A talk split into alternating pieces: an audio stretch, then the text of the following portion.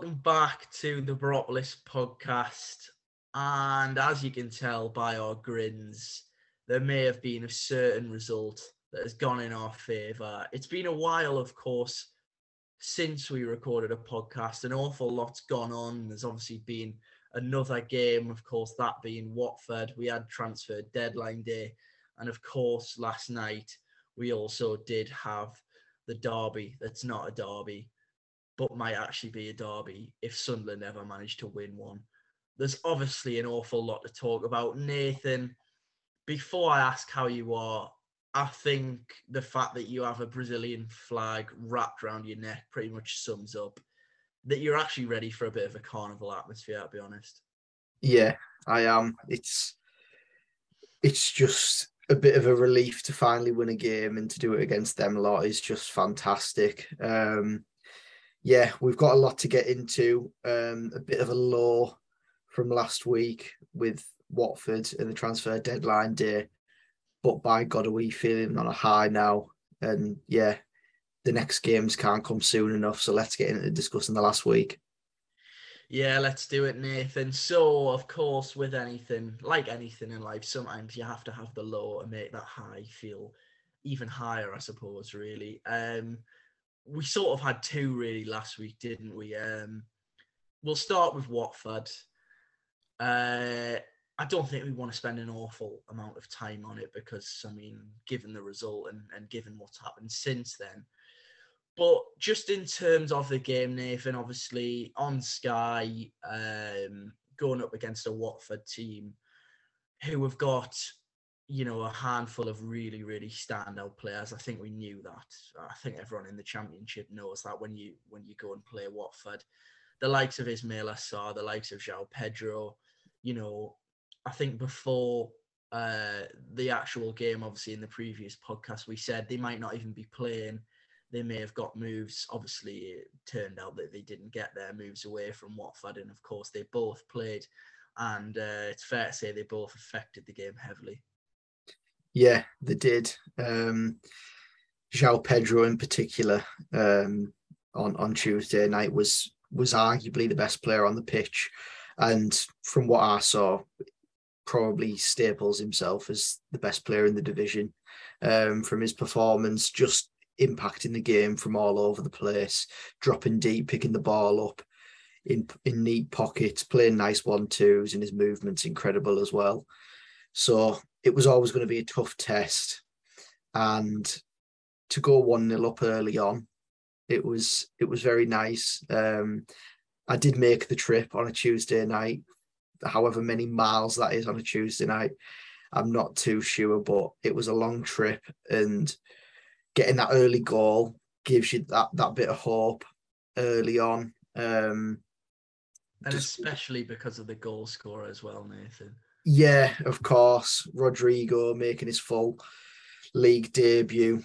And yeah, he pops up with a goal inside 4 minutes. Work down that left-hand side from Giles. I mean, initially I felt like he was going to be fouled. The right wing-back, Kamara, did push him. But then eventually did let Giles past. Giles beat his marker, crossed the ball in, and Bachman made a little bit of a hash of it by coming out and vacating his position on the goal line. But Rodrigo was there to nod it in and put us 1-0 up. And I felt that we played quite okay in the opening 20 minutes up until Watford's main men grew into the game. João Pedro started getting a grip of the game, getting on the ball a lot more, and that equaliser was always going to come, and it did. Good work by João Pedro on that left hand side for Watford, coming inside, giving it to Sarr, and then yeah, he's a lethal finisher, isn't he? He sat Alex Mowatt down and put it in the corner, and that was 1-1 and set us into half time. Quite an okay half for me. I know Chris Wilder didn't really feel the same, but I felt like it was an okay first half. Yeah, I think I agree, to be honest. You know, we probably, in fairness, did enough in the first half to go in, definitely in the lead. We had chances. I think Riley McGree sort of had his annual game by game sort of chance that falls to him on the edge of the box. Just never seems to quite execute it properly. And that's from outside the box, of course. You know, he certainly executed a chance last night, which we'll get into a little bit later on. But as you say, yeah, with the quality of Watford, they're always going to have chances. Yeah, I don't think anyone realistically thought we were going to limit them to sort of no chances. And, you know, once we'd gone into the lead, that would be that. I think there were always going to be nervy moments. And, of course, as you say, it's a great finish from Sarr. Possibly you could question, you know, Mowatt dives in a little bit early, but I think in fairness, it's just great trickery from Sarr and great composure as well. And he rolls into the far corner. And yeah, it's a goal which, you know, pretty much obviously prior to the deadline day, given the game, and you thought with moments like that another Premier League club would come sniffing, and after watching that game, probably thinking, yeah, we'll take a chance on him. I'm not even sure it would be a chance because it would probably end up being something like a 30 million fee. But yeah, again, a long-winded way of pretty much saying he proved his quality. Second half, in fairness, comfortable in the game, really. Okay, Watford probably had more of the possession, but didn't really create an awful lot. And actually, I think Chris Wilder, well, later on, sort of this week, described it as almost a perfect away performance. And I don't think it was almost perfect. I think it would have been a fair result if it had finished as a draw. But there were some really good signs. There was the massive chance for Matt Clarke from a set piece in the second half. He obviously finds himself unmarked in the Watford box and just doesn't really head the ball into the ground, which you're sort of looking for someone to do from that range. Instead, try to generate as much power as possible, and Bachman sort of saves it quite centrally in his goal. And to be honest, even after that, you thought, if there's going to be any winner, it was, you know, it was in the balance, really. You know, Vicarage Road is a difficult place to go, and I would have been quite happy with the point. And then obviously disaster strikes near enough the last kick of the game, isn't it? It all starts through initially a Middlesbrough attempted counter-attack. Rodgers, as much as I love him, I'm not sure trying to lob the keeper on the volley from his own half is the best idea, with probably about 30 seconds to go in the game. But we don't want to knock that out of him, I suppose. I know Chris Wilder said the same, but although I was a little bit frustrated at the time, I kind of loved the fact that he even tried it. And then obviously Watford get the ball back, pump it long. I think Duncan Watmore definitely wasn't that far back. Paddy McNair misses the initial tackle. I think it's Mario Gaspar that picks the ball up, gets to the edge of the box, tries to hit a strike goalwards. It takes a horrible deflection off Bowler. Dyke Steele, in fairness, can't really do a lot. I think the deflection off Bowler has killed him, to be honest. It falls into the path of Bayo, of Watford, and he tucks it away. I mean, I had that sick feeling in my stomach, but I can't imagine after your journey to Watford how bad that must have felt.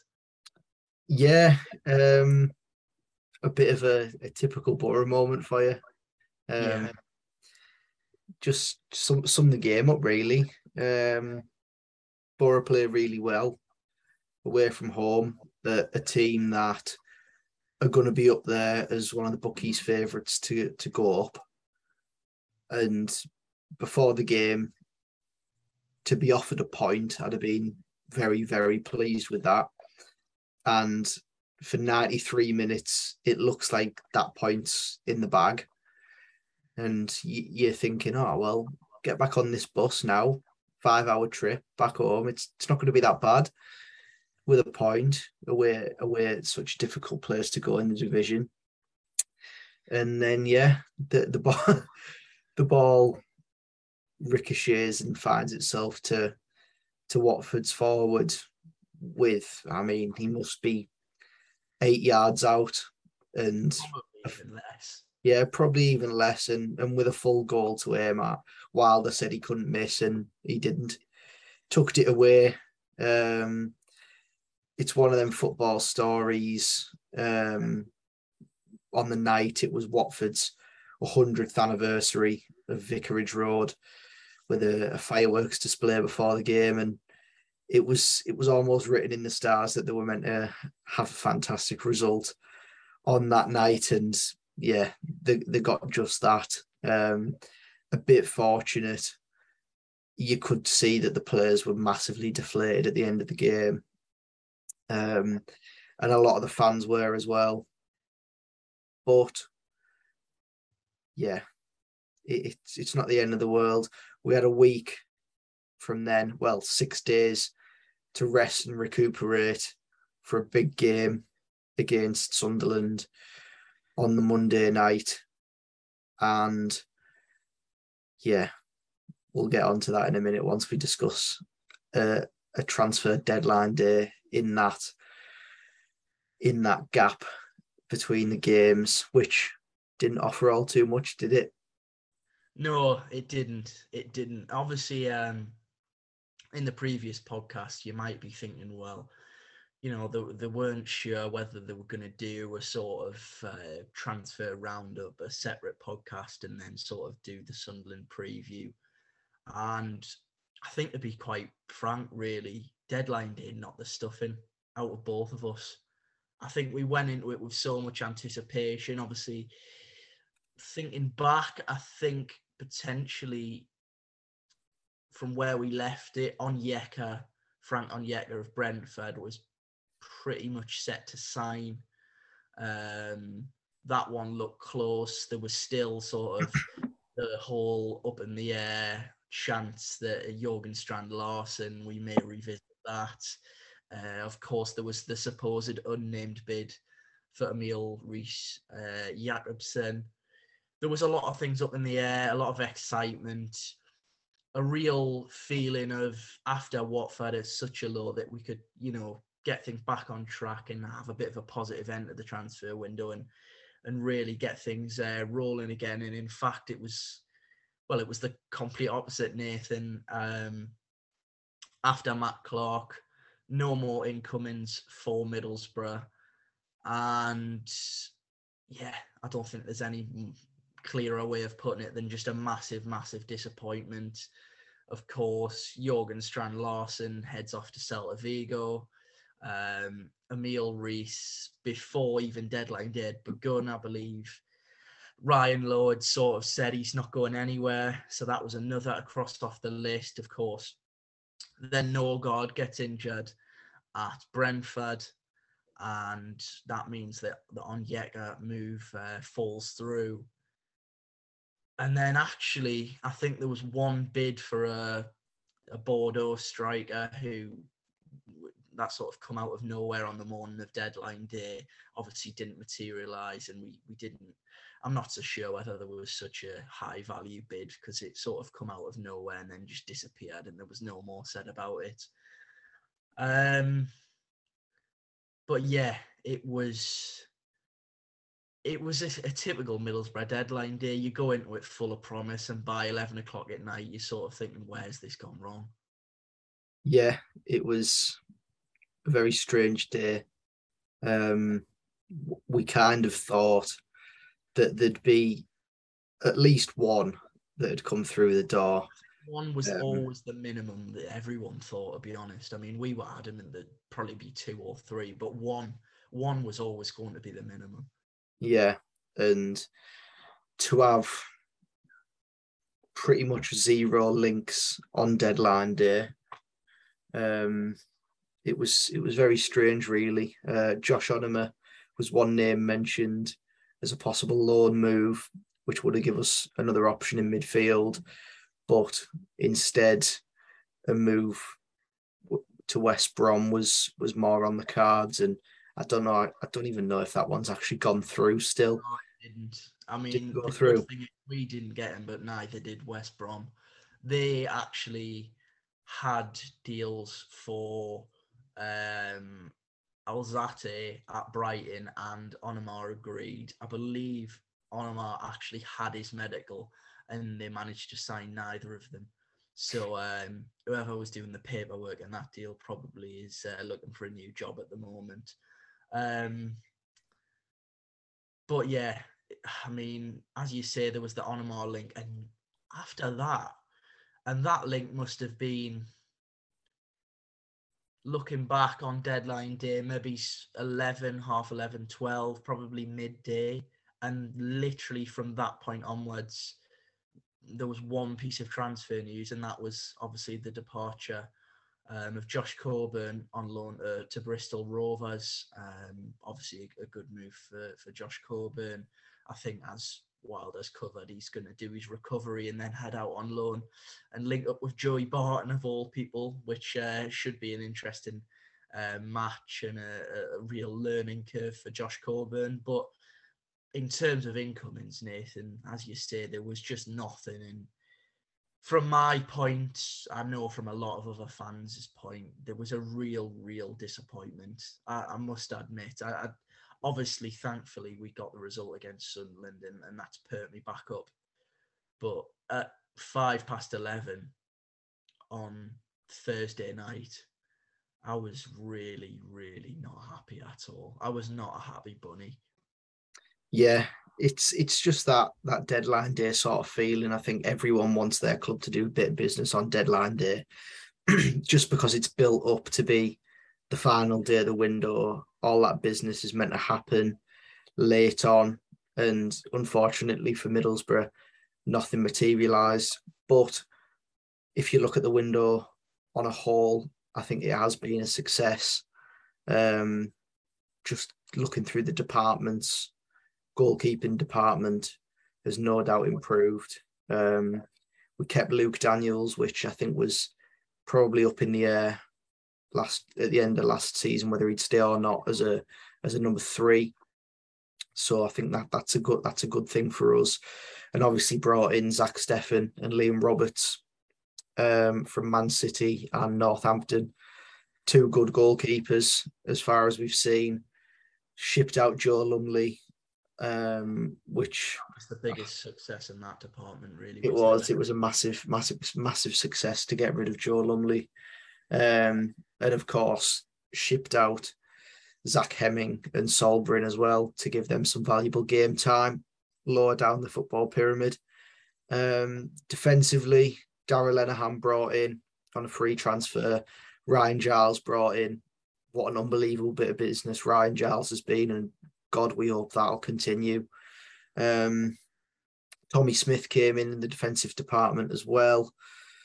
Matt Clarke as a left-sided centre-half coming through the door. So I think in terms of numbers that are of the correct age and correct build for this Chris Wilder side, I think it's been a success. Didn't really lose anyone from that department, apart from Bamber and Peltier and Neil Taylor, who all left upon the expiry of the contract at the end of last season. In midfield, we've seen a few changes. Of course, Marcus Tavernier's departure has been felt, but I think we were always going to lose one of our bigger players this window. Although that's not very nice to say, I think it was always on the cards that we'd lose one at least. And in his place, we've seen Alex Mowatt. We have seen departure. Yeah, only more in midfield. Piero's departed as well on loan. I doubt that we'll see him in a Middlesbrough shirt again, which was unfortunate at the time, but I don't think I'm really feeling that fussed anymore, really. And then, of course, in the forward department, one of the key areas last season where Middlesbrough have struggled, and that was scoring goals. And we've seen Andras Spirar, Aaron Connolly, Flo Balogun, Josh Coburn, any more names to go out the door at the expiry of loans. I think that's it. Watmore, of course, stayed. I don't think there was any more exits from that department. Yeah. But I think you're right there, Nathan. Yeah, and then incomings, of course, Big Rodders, who's been absolutely unbelievable since coming through the door. Marcus Force, who's one for the future, I think. Haven't seen too much of him as of yet, but has got on the score sheet and got that first Middlesbrough goal. Matthew Hoppy, definitely one for the future, brought in from Mallorca, and have seen him featured for the under-23s a few times, and he's scored some goals down there for the youth team. So I think, is that everyone that I've gone through? Maybe missing more. No, I think that is everyone. In terms of, obviously, sort of, you could argue it was like a new signing. I know it's a little bit cliche, but obviously everyone expected Chuba to go. Big Tubes. Made his big impact in the early part of the season, of course, unfortunate with his injury, but he'll be back in a few weeks, we hope. And just one on the defence as well, obviously. I know in the last podcast, I thought the writing was on the wall for Dael Fry. Of course, he stayed, and thank goodness for that. I think in terms of quality, I do think, you know, we've obviously improved, definitely. With genuine starters and probably not an awful lot of money spent either, which is, you know, another positive. But I look numerically, and actually I said last night, I look at that midfield and I think if Jonny Howson does ever pick up a serious injury, which, I mean, was a slight concern given that he went off against Watford, obviously, his sort of superhuman body fully recovered by the time we played Sunderland. But that midfield area for me still looks incredibly weak in certain parts. I think we've mentioned it already. Paddy McNair's viewed as the right-hand side at centre-half. He's not a midfielder. He doesn't really offer an awful lot in midfield. That's my opinion. So there was real hope from me that it would sort of bulk up that area, given Howson's age, just to take a little bit of pressure off him, really. I don't think he needs to be replaced in terms of a starter, but just someone that could come in and you know, plug that gap if he does pick up a knock, or he just, you know, once the sort of season gets into full swing and he's really feeling the effects of, you know, 3 games a week. That wasn't addressed. And then the other one really was, you know, I've seen a few people say we've sort of got an abundance of strikers and we didn't need another one, but I always sort of felt that we'd get more of a marquee name through the door. Not necessarily a marquee name as such in terms of, oh, well, he's just a name and he's a big transfer fee, but more so someone that you'd look at as a signing and think he will play week in, week out. I think Muniz was obviously one of them strikers. And, you know, given Wilder's comments about the shirt numbers that needed to be filled, and actually I think it ended up being number 10 and number 11, which are still vacant. So, I mean, that just proves that, you know, what Wilder wanted, he didn't get. And, yeah, I don't want to go too sort of downbeat into it because, obviously, we're on a high from Sunderland. But I think we have got to be realistic and say that, ultimately, if you look at the transfer window and statements that Chris Wilder has made, he didn't get what he wanted numerically. And he didn't get what he wanted in terms of those 2 more numbers that he wanted filled.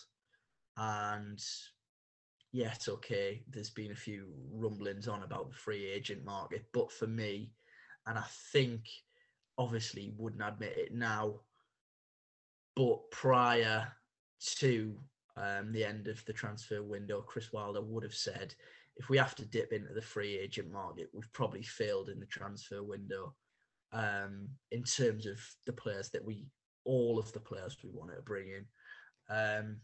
So yeah, it did leave a bit of a bad taste, deadline day.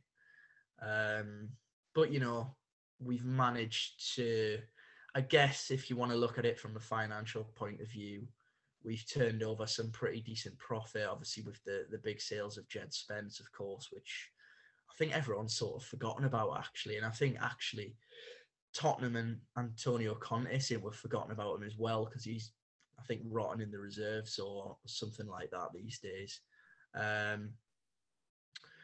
So, yeah, that was another big exit.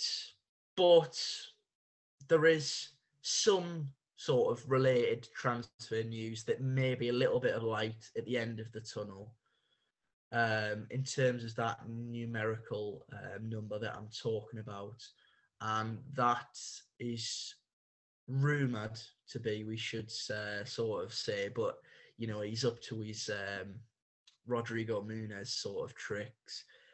Massimo Luongo, of course, left Sheffield Wednesday at the back end of last season, free agent, had been training with Reading, I believe, but I think through their problems of actually getting deals over the line and their financial problems, that sort of hasn't been tied up. And from sort of whispers and a bit of a mix of social media activity, that sort of thing, it seems as though Massimo Luongo may either be on trial or may just be training to build up his fitness, and he will be eventually offered a deal. We've got no sort of official confirmation, but I think it's one of those where everyone actually realises what's happening, but it's just not being confirmed yet. So finally getting back to you, Nathan, because I felt like I just went off on a one about the transfer window there. I'll ask you firstly about Luongo, and once you've spoken about another Aussie potentially joining the Borough, your favourite signing of the transfer window. So with Luongo, I think it's a body in midfield, as you've spoken about there. It'll just relieve some of the weight and pressure off Jonny Howson's shoulders in that position.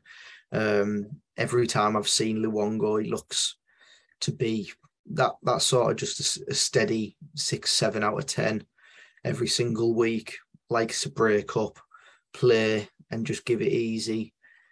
Nothing more, nothing less than that, really. Just a comfortable player in this division that does the simple things well and doesn't try and overcomplicate things.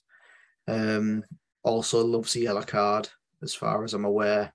Yeah. So, yeah. Another player in midfield for that. Yeah, one thing that did shock me, just looking over the past few days, a little bit more into him.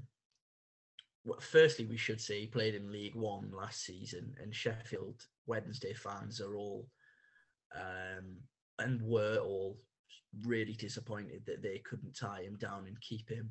I think he had aspirations to play higher up, especially with obviously the World Cup coming up from an Australian point of view.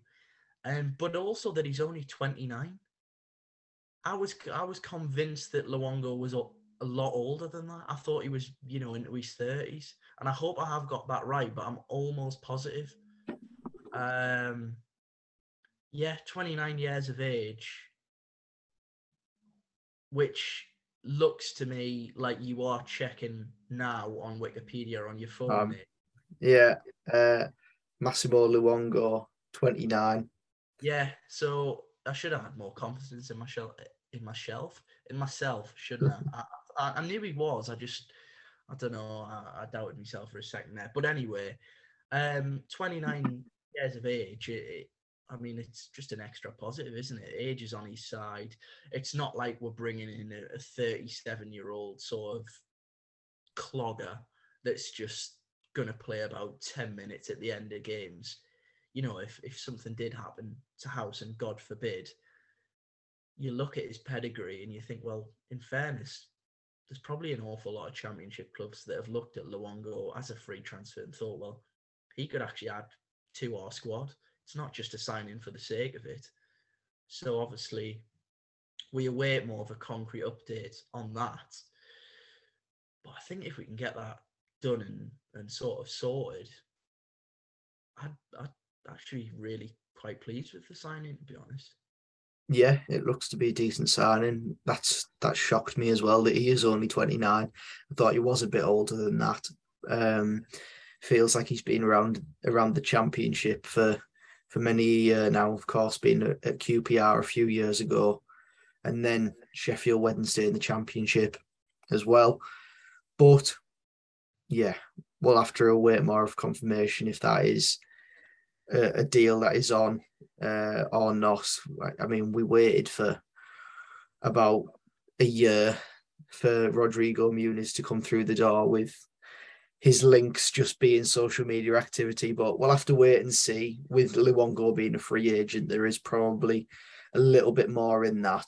So yeah, it'll be a good body in the door and will certainly be a player to strengthen the numbers in the squad as well as the quality that this squad already has.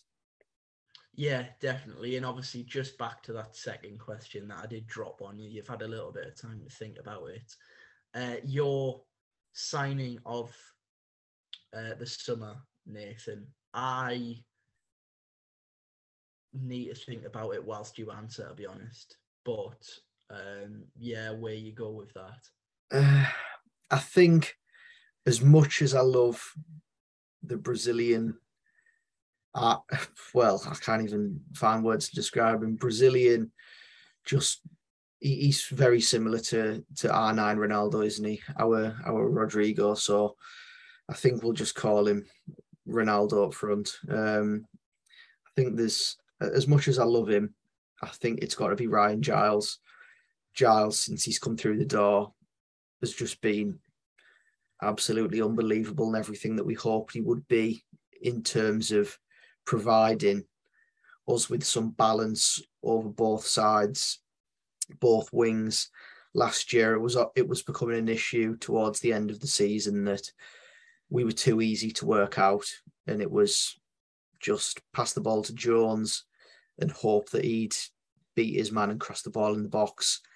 But now it's pass the ball to Jones or Giles and we'll cross the ball in to Rodrigo in the box, who makes himself a handful. McGree breaking in there as well. So it's added a different outlet for us, and the quality of his delivery pretty much every single time, it's on the money. And we haven't even got onto Sunderland as of yet. But again, last night, another assist, another tick in the assist box for Ryan Giles. So for that reason, it's got to be Gilesy. Yeah, and I think an awful lot of Middlesbrough fans would agree with you, to be honest. I mean, that man could pick out just about anything in the world with that left foot. And I say that with complete confidence. It's not even a tongue-in-cheek. Honestly, if you said to Ryan Giles, here's a football, cross a ball and hit a target of anything you want, he would without doubt hit it. I'm saying 8 times out of 10, probably even 9 times out of 10. And as you say, it was such a key addition because of the fact that we over-relied on our right-hand side so much last year. And I think, to be honest, it affected Jones towards the back end of last season because teams started to double up on him. He knew exactly what our game plan was. And we just needed to loosen him up, but also have that threat. And, you know, I don't, as you say, I think it's one of the signings, probably rare signings, I suppose you could put it into that category, where even when he signed, and I'm talking in a realistic sense here, you know, you can't say, well, you could have had Andy Robertson. that left wing back position, if you'd have said at the start of the summer, a left wing back, we can sign anyone you like within reason, who would you sign? I think most people probably would have said Ryan Giles. And he just seems a perfect fit into Chris Wilder's system. And he really does love it. And of course, through Ryan Giles, we also had the introduction of Mungo's mum on Twitter, who's become a bit of a cult figure as well. So, I mean, there's that in it. In terms of my signing of the summer, Nathan, I think you already know. Arguably, and don't get me wrong, this is not me saying he hasn't been terrific, but had it have not been this specific player and the storyline behind him, I would have picked Giles. But because of, there you go, you already know, raising the flag behind you. You know, the background on Zoom is slightly actually like blurred out, but of course, I know. You can't work that out. It is a Brazil flag that Nathan's holding up. Because of the storyline, because of the heartache last year of getting updates from, I can't even remember the name of the journalist in Brazil that just crushed my heart at about 3 o'clock in the morning last year, saying he's off to Fulham. And just bizarrely looking on Twitter around about the time of when Love Island was still on the telly, checking the notifications on Bropolis, and someone pointing out, despite not being linked all summer, that Rodrigo Muniz had liked Middlesbrough's away kit reveal, and just thinking, it's on again. And I'm not, at that point, I wasn't even sure I was ready for another saga. But God, I wanted it to happen. And the fact it's over the line, and the fact that he's not only bags on his full debut, and also just runs round with a constant smile on his face. And another one is got a remarkable jump on him, as we'll get on to. It's got to be Big Rodders, hasn't it? It has to be. I sort of said that I'd die on the hill and built it up that, you know, even if he was bad, that I'd still back him. But the fact he's putting in the performances that he is, pretty much playing by himself at the moment as a striker. I'm actually out of words to just describe how happy I am that he's finally here. Of course, Rodrigo Muniz is my signing of the summer, Nathan. Somewhere in the box he's scoring. Borough boys adore him. Rodrigo Muniz. God, I love that man with all my heart. Probably too much, actually. If that's a little bit too much. Never fall in love with a lone player. Well, I mean, it's always the case, is that don't fall in love with lone players, and two of them already, everyone's head over heels. You've gone past the stage of sort of trying to, you know, play it off that you're not that bothered. In relationship terms, you text them every 30 seconds just saying, honestly, I love your pieces. They're actually getting a little bit sick of you saying, sort of, this is getting possibly too much. And yeah, Rodders and Ryan Giles have, well, I mean, they've already set up a potential heartbreak at the end of the season if both signings done end up being permanent ones. But we're not even going to get drawn into that because it'll just make me upset. God, I love the pair of them, Nathan. Just talk about anything you like whilst I just really think more about how much I love both of them. It just sort of gives me the feeling that there's going to be a lot of replies or tweets in the next, 12 months or so that are just that Rio Ferdinand clip. Get the contract out and give them whatever they want. Whatever they want, get the contract out and give them it.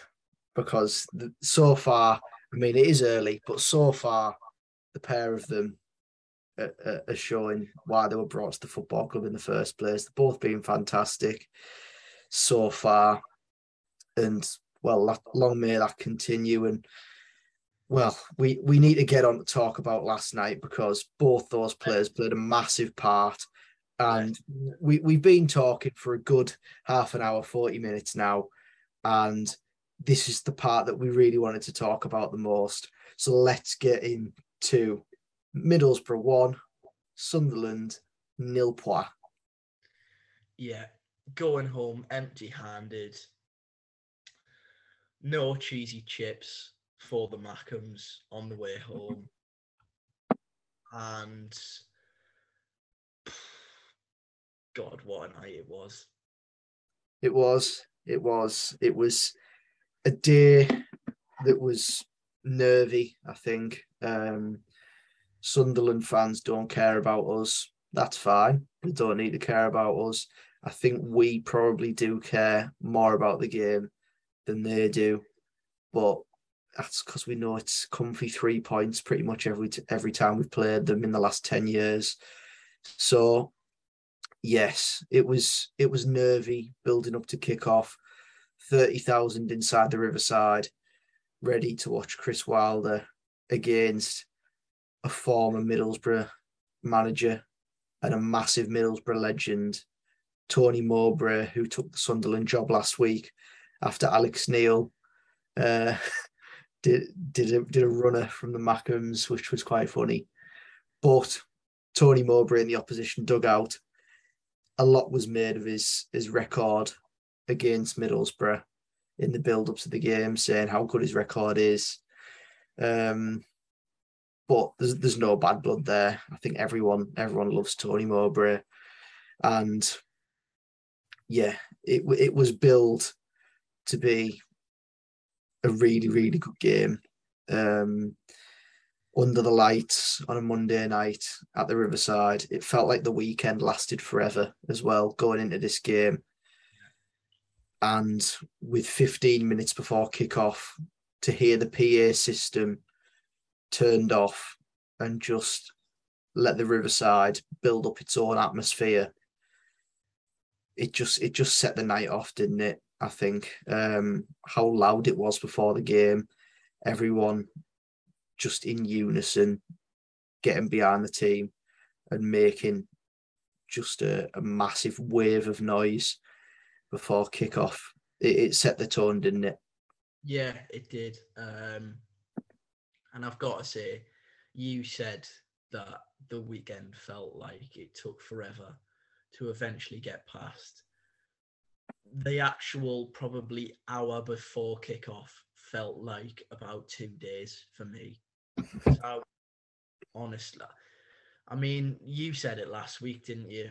I think I'm maybe one of the most pessimistic Middlesbrough fans, possibly for my age, because obviously there's probably older fans that have seen Middlesbrough throughout the years and just sort of come to expect these things which happen. But yeah, it was brilliant, but also terrifying as the atmosphere built. And as you say, credit to, and I'm going to pull his name up quickly because the stadium announcer, John Foster, there you are, Nathan. Didn't even need to pull it up on my phone. Has been criticised in the past for actually sort of drowning out the atmosphere before games, but in fairness, took suggestions on board. There was no music prior to obviously the teams coming out, and it just built the stadium up, built that atmosphere up. In fairness to Sunderland, I've got to say, they played their part in it as well. But an even bigger sort of round of applause to Red Faction, because they've sort of turned the South Stand into, well, just a larger version, really, of Red Faction. They are, of course, the real major contributors to the atmosphere. And actually, just, I think, you know, obviously the Tottenham game was massive. The Sunderland game last night was obviously brilliant as well. But just as a whole, I think the atmosphere in the Riverside over the past year has improved so much. And the credit that they deserve for building that, and obviously the display before kick-off as well. It was excellent. So fair. Before we even start talking about what happened in the game, I just thought that had to be said, because for me, of course, it was really special last night, but that the atmosphere in the Riverside just massively improved over the past year, and I'm all for it again, Nathan. Yeah, it makes it much nicer going at the game and there being that atmosphere, doesn't it? Just loud singing and just a bit of something from the crowd, really. Yeah, it was built up fantastically yesterday, and before kickoff with the banner as well. I mean, speaks for itself, doesn't it? We'll get on at the game. Yeah, let's do it, Nathan. Let's talk about it. So actually, early on in the game, the best chance of the first half. Of course, we do take the lead in the first half. The best chance early on in the half drops to Alex Pritchard inside the Borough box, when in fact Middlesbrough had an okay start. You know, Sunderland was showing signs. Obviously, we should say that, you know, one of Sunderland's main threats, if not their biggest threat, Ross Stewart, drops out in the warm-up. So that was obviously one bonus. But Patrick Roberts come in, and obviously being the pessimist I am, I was convinced that he was going to turn into Messi across the 90 minutes. So he gives you a different sort of threat of being, you know, nippy. We all know Patrick Roberts, given his time at Middlesbrough, tries to really execute them really delicate passes. And I thought him and Pritchard started off quite lively. Obviously, Ellis Sims is a massive unit, and in fairness to him, I thought give Dael Fry a really difficult time in the first half. But as I say, back to that Pritchard chance, the ball breaks to him unmarked in the box, probably 8 yards out, 9 yards out, and he just tries to whip it in the far corner past Liam Roberts, and it goes over the bar. I mean, a real let-off, actually, for Middlesbrough, in fairness. An absolute sitter. Very early on in the game, I think it was about 6 minutes on the clock. And, yeah, the Gettles turned and Clarke makes a bit of a hash of it under pressure from Roberts. Roberts wins the ball off him, knocks it into Sims. Pritchard's breaking from deep. Sims just knocks it off into Pritchard's run. And he could have took a touch, couldn't he? He could have took a touch. He could have done whatever he liked, because he had about 5 yards of space around him with no man tracking him. And thankfully for Middlesbrough, he's whipped it over the crossbar when he had the full goal to aim at. And I think it's probably just got the better of him early on that he's thought, oh my God, I'm in. I've got that big chance. I think it took him by surprise. Yeah, I think that one. So, yeah, it was a very big let off so early on, and if they score that, it kills the crowd, it kills the atmosphere that we've just talked about there, and it changes the game, doesn't it? Yeah, completely. It obviously had that chance of gone in, it would have spun the game on its head, and obviously, I think more importantly, really sort of shut the crowd up quite quickly, which is obviously what Sunderland would have been hoping to do. From that point, actually, I thought it did change the game a little bit. I think it probably made us switch on a little bit at the back, you know, given that, I suppose, you know, when you prepare all week and you know you're going to be playing against, you know, a Ross Stewart and an Ellis Sims, it shouldn't be underestimated, the sort of mental change and the mental sort of challenge of all of a sudden thinking, well, I'm going to have to, you know, adapt my game a little bit. You know, Dael Fry, I think he probably would have relished coming up against a more physical presence in Stewart, as opposed to a Patrick Roberts that's, you know, happy to drop into pockets and really sort of try and drag Middlesbrough's back line around in places that they don't want to be. So, you know, credit to us once that Pritchard chance had gone was, dear me, Nathan, I just want to get on to Riley McGree's goal. Credit to our back line for really getting themselves, you know, back into shape and dealing with that challenge. Let's talk about it, Nathan. Ryan Giles obviously involved again. That left foot, the wand, we're going to call it. He needs to trademark that, just the wand. Delivers an inch perfect. You know, I think you can call it a cross, but actually at this stage, I think they're just passes from Ryan Giles, because they are as accurate as him saying, I'm going to pass the ball to this striker, and he can then do whatever he likes with the ball.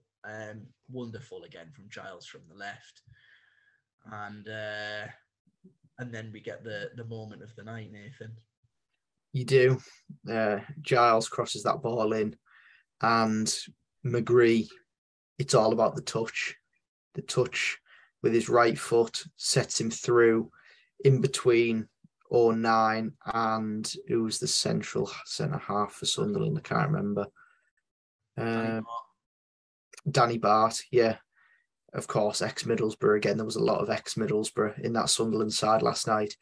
The touch from McGree on his right foot takes it in between 09 and Danny Bart.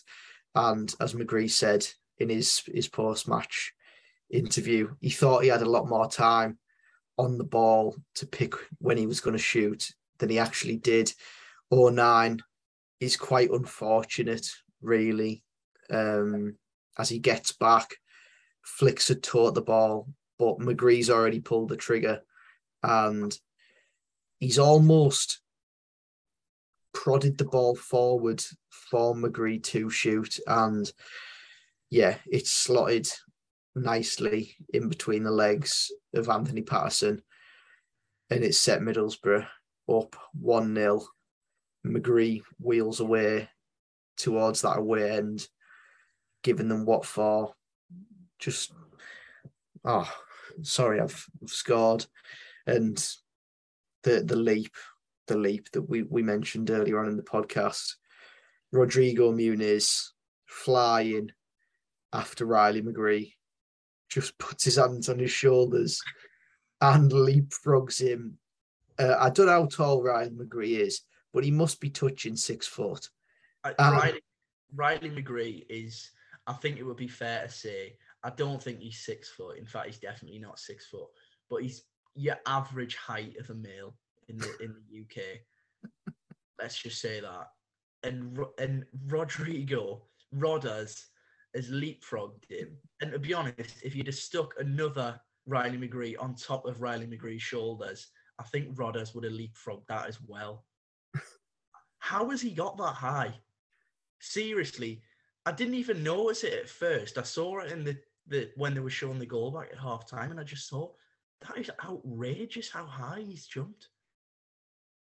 Yeah, I mean, just simply unbelievable from Rodrigo. But yeah, as you say, you didn't see it as it happened. I didn't see it as it happened. I was too busy just going absolutely berserk that we'd gone 1-0 up. And yeah, I thought we needed that early goal. We needed the first goal of the night, because in games like that can always be tetchy, you just have to sort of get that early goal, and then you can not relax, but relax slightly. And yeah, we did have a few chances following that.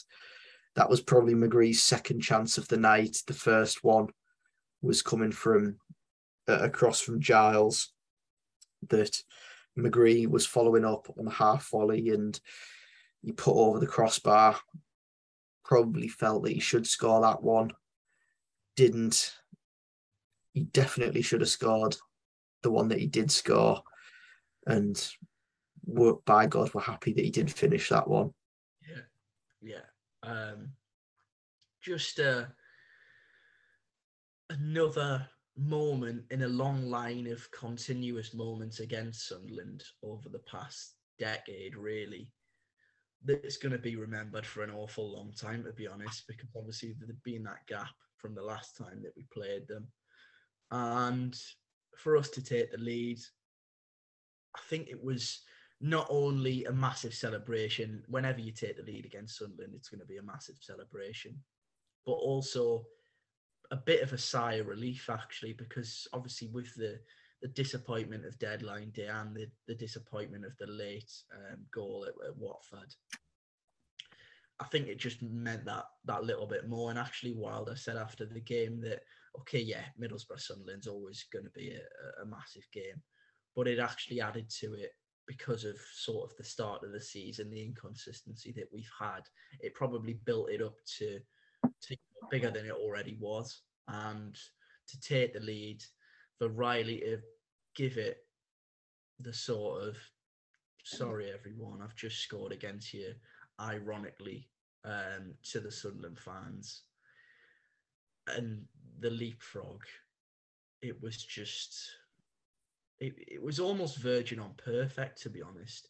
All it needed was possibly a Crooksy finger at the mouth to the Sunderland fans, which is always risky, isn't it? So early on in the game, they can always come back to haunt you. But yeah, a great moment, and a vital moment in terms of the game. Obviously, Riley McGree, actually, not so long after, has a great chance to double Borough's lead and get himself a brace. Again, finds himself just inside the penalty area, I think.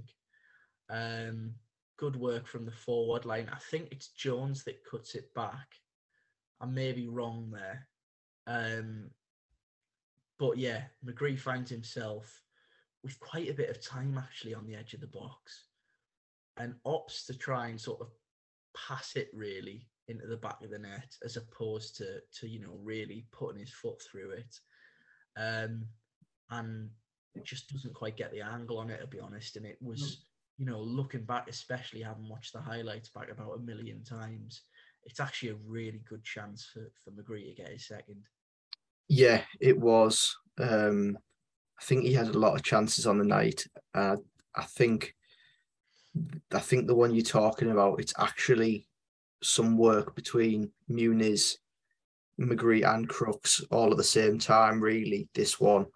From the right, so I just sort of went with Jones there. Yeah, McGree wins it back and flicks it into Muniz. Muniz holds off the defender, knocks it back into McGree. McGree then plays it into Crooks, who's the furthest man forward, and then Crooks lays it off into McGree's path just inside the box, and he should take the net off. I think he's just gone with the wrong sort of shot selection, if I'm honest. Or at least if he's going with the inside of his foot, he has to bend it outside that post and back in, rather than just tucking it where he did, which was straight into the keeper's hands. But McGree did say after the game he probably should have been going away with a match ball, and he probably should have been. The chances that he had in that first half were all very big chances, and it would have been nice to put the game to bed, but it wouldn't be typical Borough if we had done so. So we had to endure a second half of a lot of Sunderland possession. Although Middlesbrough did have a fair few chances in that second half. Muniz with a header that was headed into the ground, saved by Patterson. It was pretty routine, straight at him. Duncan Watmore came off the bench for Riley McGree and had a few chances himself, one pretty much immediately after coming on, where he was played through and he sort of toe-ended it towards the goal. Oh, wasn't it? Yeah. And it was pretty simple for Patterson to save again. And then good work from Borough to clear the ball and go down the left-hand side. Watmore chases it, drives inside, puts it onto that right foot, fires it through a body, and then Patterson saves it, and then you think the rebound's going to go in. But no, it wasn't to be. Borough 1-0 up and just having to stick it out in those last 7 minutes of injury time. Yeah, 7 minutes from. I know there's an awful lot of subs these days, of course, with the new rules, but 7 minutes did feel a little bit excessive. I think he just wanted to sort of make the stadium sweat and chew the nails a little bit more, to be honest. I think they just make them up, don't they? They just make them up as they go along most of the time. There's two injuries in that half, but not a whole lot else. Two injuries to Paddy McNair and Dennis Serkin from Sunderland, but definitely nothing warranting 7 minutes. I swear they just do it for TV. Yeah. But Borough did stick it out. Sunderland didn't really threaten all too much in that second half. They had an awful lot of possession, but sort of it equated to nothing really. And actually, a lot of that was probably down to Jack Clarke's inability to cross it into the 18-yard box as opposed to, I mean, any place in the South Stand, really. The corner flag. He was picking out the corner flag and throw-ins for the most part. A bit of a shock, really, considering how much in the build-up to the game Sunderland fans were giving it big and saying that Jack Clarke was going to toast Isaiah Jones, but it was the other way around, really. But we all knew that was going to really happen. Yeah, Sunderland, I think the loss of Stewart did affect them a little bit. Of course, Mowbray in his post-match interview was very, very keen to say how much that impacted them. And we trained all week with Stewart. We didn't foresee that he'd somehow pull up in the warm-up, but he did. So you can complain about it all you like, but they came to the Riverside. They had a lot of the ball, didn't threaten Liam Roberts' goal all too much with it, and were eventually sent packing with 0 points and 0 goals scored, which was quite thrilling from a Middlesbrough perspective. Sunderland coming up was a little bit of a worry for me. When they won in the playoff final, I thought, we've got to play them again. And then to finally be there last night and have them back at the Riverside and just get that result over them when our start to the season hasn't been the best. As we all know, results haven't been falling for us. They were going into the game in better form. They were the side going into the game. They've got more points. Still, they had more points, obviously, going into the game. They had two very informed players in Sims and Stewart and even Clarke. But as you say, that all resulted in, a big fat nothing for them, really. Thrilling, isn't it? I mean, just to have them back, to have them all build it up in the build up to the game that, Sunderland are back. Sunderland are back in business now, and to come at the Riverside and leave with nothing, it's pretty nice, especially with the Tony Mowbray factor, as we spoke about earlier. Tony Mowbray coming here has a good record coming to the Riverside, and yeah, it was pleasing as much as we love Tony Mowbray, to send him away with nothing, and just most of all focusing on us to get a massive 3 points under the belt, to bounce back from conceding in the last minute against Watford, which will have been draining for the players, to get that winner, to get that win, to get those 3 points, and to go into the next three games before the international break with a bit of confidence. It'll do them the world of good. And yeah, I think the fans are not back on side, because I don't think they ever were offside, but the fans are certainly behind them a lot more than they were, I think. Yeah, I'd agree with that. Like you say, I think you put it well in the fact that, you know, I think it was a long stretch from, you know, the crowd turning or anything like that, obviously. But there was a handful of people starting to say, well, you know, if you look at the back end of last season and you look at even the start to this season, just as a, you know, as a standalone thing, results haven't been great.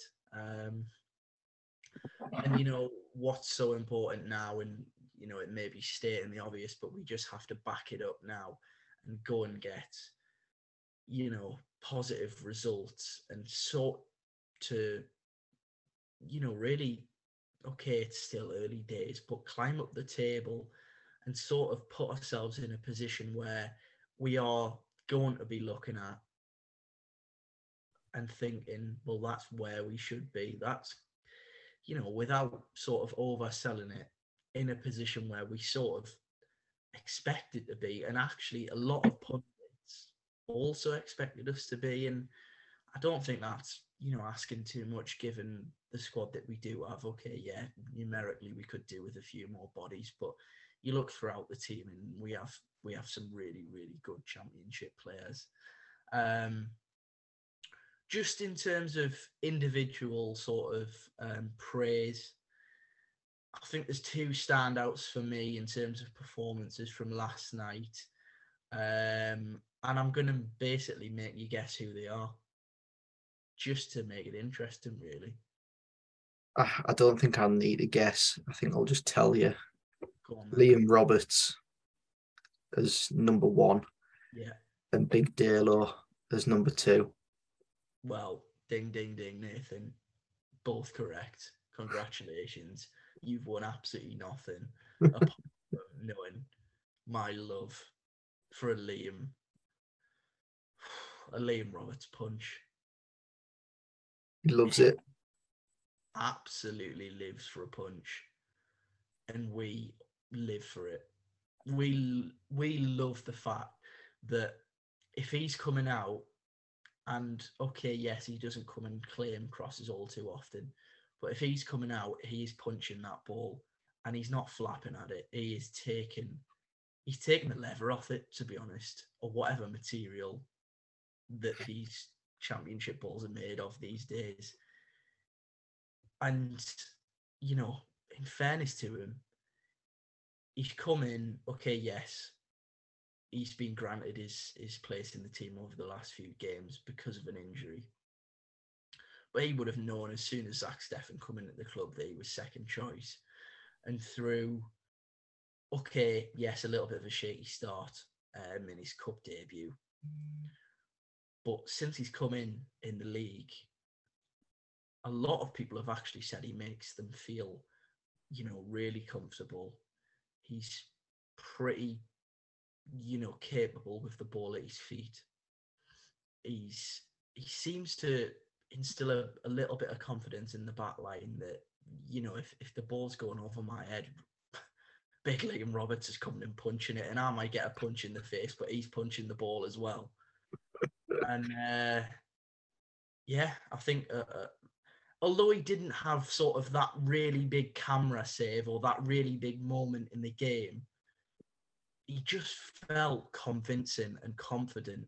And actually now, Zack Steffen on loan from Manchester City or not, I think it would be really undeserved if Steffen walks back in the team and sort of just takes the number one spot again, because I think it's, I I think it's probably Roberts to lose now. It is, I think. I think to come in and do as well as he has in terms of some of the saves he's made, although last night, as you say, there wasn't all too many big saves to make. It was just being that commanding presence in the box, that just being comfortable on the ball. And when he was pressed, he was just calm, was always sticking to the plan of passing it out from the back. And one thing that really impressed me was his kicking and picking out the wing backs, especially, and even playing long balls into Crooks and Muniz. They were all nailed on pretty much every single time that our players would be favoured to win the ball when pinged to them. So I was quite pleased with that, and I stayed right until the very end last night, right until the last fan left the Riverside. And to see the players walk around the pitch and see Liam Roberts doing pretty much his own lap of honour of the Riverside, go over to the north stand and give a massive fist pump, oh, I live for it. And yeah, I think we all saw his first interview for Middlesbrough. Of course, he was the first signing of the summer, and to come here, two divisions above where he played last season, and to play for the biggest club that he's played for in his career so far, you could see how much it meant to him. And to play in a game last night of that magnitude, and with a full Riverside behind him, I think he just loved it and embraced it, and he was brilliant last night. Arguably man of the match, although I think you're probably going to tell me that your other player is your man of the match. Yeah. I think in fairness to Liam Roberts, just pipped to that man of the match award. It's a big deal, though. It's the big lighthouse. Come through adversity. I thought the writing was on the wall for him. And it actually, Sims gave him a real, real test in that first half. But second half, I think you're almost waiting to sort of burst out laughing as to how much pride and joy I've taken out of Dael Fry's performance, but I don't even mind, Nathan. He was, for me, he was back to his best last night. Obviously, again, you know, his chance comes through an injury to Darragh Lenihan, comes back into the side, and, you know, I've seen a few Sunderland fans sort of saying Sims didn't offer a lot. I thought the complete opposite last night. I thought he was strong. I thought he was pacey. I thought he was a constant threat, given good angles, trying to get in behind Dael Fry. But actually, Dael Fry made it look as though he wasn't offering that much. There was one moment where I thought, oh, I don't like the look of this at all. Sims sort of leans on him. Is actually, I think, potentially nearly round him into a position second half, quite late on in the game, where you think he's going to fire a shot off here. And somehow the big lighthouse manages to sort of almost backheel it somehow as a last-ditch tackle. And I just thought, you know, if there was a few sort of moans and groans where he was a little bit under pressure and he clipped the ball long, but I honestly could not care less, because he was so solid.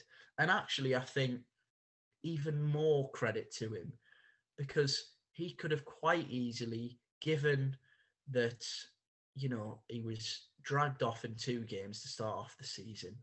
He pretty much, without injury, lost his place in the team. He could have quite easily lost his confidence. In fact, he probably maybe did a little bit. You know, prior to coming into this game, it was a massive, massive night for Dael Fry. And I think he just completely met that test head on. And yeah, was my man of the match. Obviously, I was just delighted. I'm a massive fan of Dael Fry. I always have been. And to see him sort of come through the test and really now again sort of cement his place back into the team was another real just enjoyable moment from last night for me. Stepped up, didn't he? He does this time and time again against good centre forwards. He's back pocketed Ronaldo. He's back pocketed Kane. He's back pocketed Ellis Sims.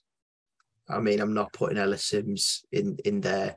I don't think in the same breath. I'm not giving Sunderland any sort of praise on this podcast. But Dael Fry stepped up. We spoke at length a few weeks ago. I think it was after Reading, where Dael Fry played as the right-sided centre-half in the three, that is not Dael Fry's position, and that it is plain and clear to see that he needs to be the middle man in that centre-half back three. And that's where he found himself last night, and he put in a fantastic performance for a centre-half, just dominant. I think that's just the word that sums him up, dominant.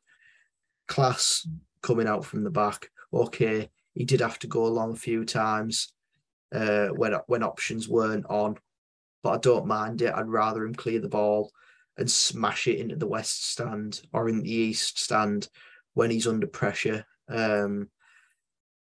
I'd rather that happen. I remember a Dael Fry moment a good few years ago now, where it was at the touchline against Norwich at home under Tony Pulis, and instead of clearing the ball out for a throw-in, Dael Fry tried to play on, was dispossessed by our favourite man Cameron Jerome, and James Madison whipped one in the top corner, and we got beat 1-0. And just to see Dale clearing the ball, just as a proper centre-half should, just getting rid of it. No danger. I just love that. Just proper centre-half behaviour, just clearing the danger, but doing the things that a modern centre-half would do as well. Stepping out from the back, stepping into midfield at times, and just being a real colossus at the back and making, as you say, Sims look less of a threat than he probably usually is against most other centre-halves in the division. And that is because Dael Fry is one of the best centre-halves in the second tier. Yeah, I agree. I do. And, you know, it's remarkable to think that we had that player sitting on the bench, coming on to defend for the last 2 minutes of games. Previously, I really, really do hope. And, of course, I don't think Darragh Lenihan has, you know, been a really, really bad addition to the team. I don't, but I just think in that central position, yes, okay, Wilder's brought Lenihan in and he's more comfortable on the ball. But in terms of a central defender that is going to win his tackles, win his headers, and just make it difficult for the opposition to score, I think Dael Fry beats him every day. And yeah, it was fantastic to see him back in the team. And doing what he does best, Nathan. I mean, we've talked about Sunderland there. Some may argue not enough, actually. But is there any other talking points from last night that you want to go over before we do look ahead to that trip to the seaside on Saturday? I don't think we actually mentioned what was on the banner, apart from that. We just continue to prove that it is the case. And the banner read, Borough, the pride of the Northeast. And I mean, the results just speak for themselves, don't they? 10 years unbeaten against Sunderland now. But it's all right. They don't care. So it's all right. Yeah, they don't care. And I think we should obviously make it clear that they don't care that much, that they were willing to try and fight a family stand in the Riverside. So obviously, I mean, if you don't care about things, that's the sort of thing that you would try and do. So unfortunately, Sunderland, you're going to have to wait again for another chance to beat the Borough. That may come this season, it may not, but for now, at least, we continue our bragging rights. So don't get too upset, Sunderland fans. Nathan, moving on to a trip, as I've just said, to the seaside on Saturday. You will be in attendance. I don't think, well, at least I'd be very surprised if it tops last season's game against Blackpool. But it's still a massive game. It's still going to be a massive following from Middlesbrough. It's going to be, you know, Blackpool away, isn't it, really? What everyone sort of in the Championship loves for what it is. But a difficult game, in fairness. It is. It is a difficult game. Blackpool coming off the back of a very, very, very, very fortunate win away at Huddersfield on Sunday afternoon. For those that are listening to this podcast that don't know what I'm referring to, the goal line technology at the John Smith Stadium was not working. Huddersfield scored an equaliser in that game. And I mean, it's miles over the line. Keeper's in the back of his net, pretty much with the ball in his arms. And somehow the referee's watch hasn't gone off. I don't know if the cost of living crisis has sort of meant that the bills or the certain electric for that system or whatever system, you know, whichever way it's powered, that sort of had an effect. But it has affected it because it hasn't worked, has it? No, it hasn't worked. And it's been a funny old weekend in the world of football, just to go a little bit off topic. And I think it's fair to say that we're just glad that VAR's not in the Championship. So, yes, we'll just have to deal with Hawkeye for now. But hopefully it's working at Bloomfield Road on Saturday. Borough travel to the seaside Saturday afternoon to take on Michael Appleton's Blackpool. A difficult test away at Bloomfield Road. It always is. Last year especially, I felt like Blackpool were a side that could just throw up any sort of result that they pleased. Of course, that was under Neil Critchley, and now they're under the stewardship of Michael Appleton, who I know quite a lot about, considering he was at Lincoln City and I'm at university at Lincoln. Guided Lincoln to the playoff final against Blackpool and was defeated there by Blackpool 2-1 in the final, and a year later takes charge of Blackpool for the second time, although he's a Preston fan, as the tattoo on his chest confirms. Quite a funny one, that, but there you go, a little bit of an interesting fact for those podcast listeners.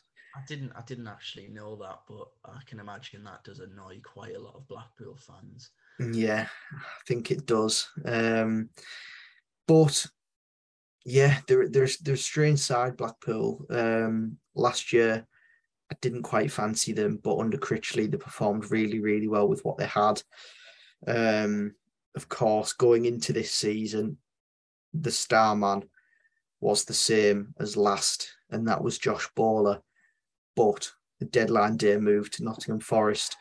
And then Olympiacos has dealt Blackpool a massive blow losing their star man on the right hand side, and being, well, irreplaceable for Blackpool as well. It helps us out a little bit in terms of his creativity. He was comfortably Blackpool's best player, but they do have other dangers in that side. Physical forwards, you look at Gary Medine, you look at Jerry Yates as well. Two difficult centre forwards. Another good winger that was going around the block in League One last year was Theo Corbianu, who was at Sheffield Wednesday and then MK Dons in the second half of last season, and has got the move up now to the Championship, also on loan from Wolves. So hopefully Ryan Giles, another man on loan from Wolves, has Corbianu's number on Saturday afternoon. But it promises to be a good game. 4,000 Borough fans making the trip to that. It's a horrible stand at Blackpool, alongside the pitch. An absolute nightmare to get in, as it was last year. I hope it's less of a nightmare this year. But yes, I'm praying and hoping for more scenes like there were at Bloomfield Road last year, because that was wow, what an evening that was. Yeah, I think for the most Middlesbrough fans' heart rates, we can't be doing that again. Although I think most people would absolutely love for that to be the case again. Just in terms of a formation point of view, they also, like most of the Championship, tend to use a back five. So there's somewhat of a matchup then in terms of wing backs, and currently they actually have picked up 2 more points than us, so sit higher than us in the league. Of course, yes, it's still early days, but as you say, Nathan, there'll certainly be no pushovers, and like Blackpool always are, they're a little bit unpredictable. But they have got some really good players, particularly even without Bola, still in them wide areas. Of course, Ian Poveda from Leeds also joined them last week, who's always a tricky customer on the wings. But apart from that, Nathan, despite the fact we've talked about 2 disappointments, if we discuss, if we sort of... Well, Watford was definitely a disappointment, and I guess deadline day was as well. So, yeah, 2 disappointments, but 1 huge positive in the Sunderland game, which, of course, outweighs that. It's been a very enjoyable podcast, actually. It has been. We've been waiting to talk about Sunderland, and to talk about a win is massive as well. It always helps the mood. And the fact that it's against Sunderland's just that added bonus.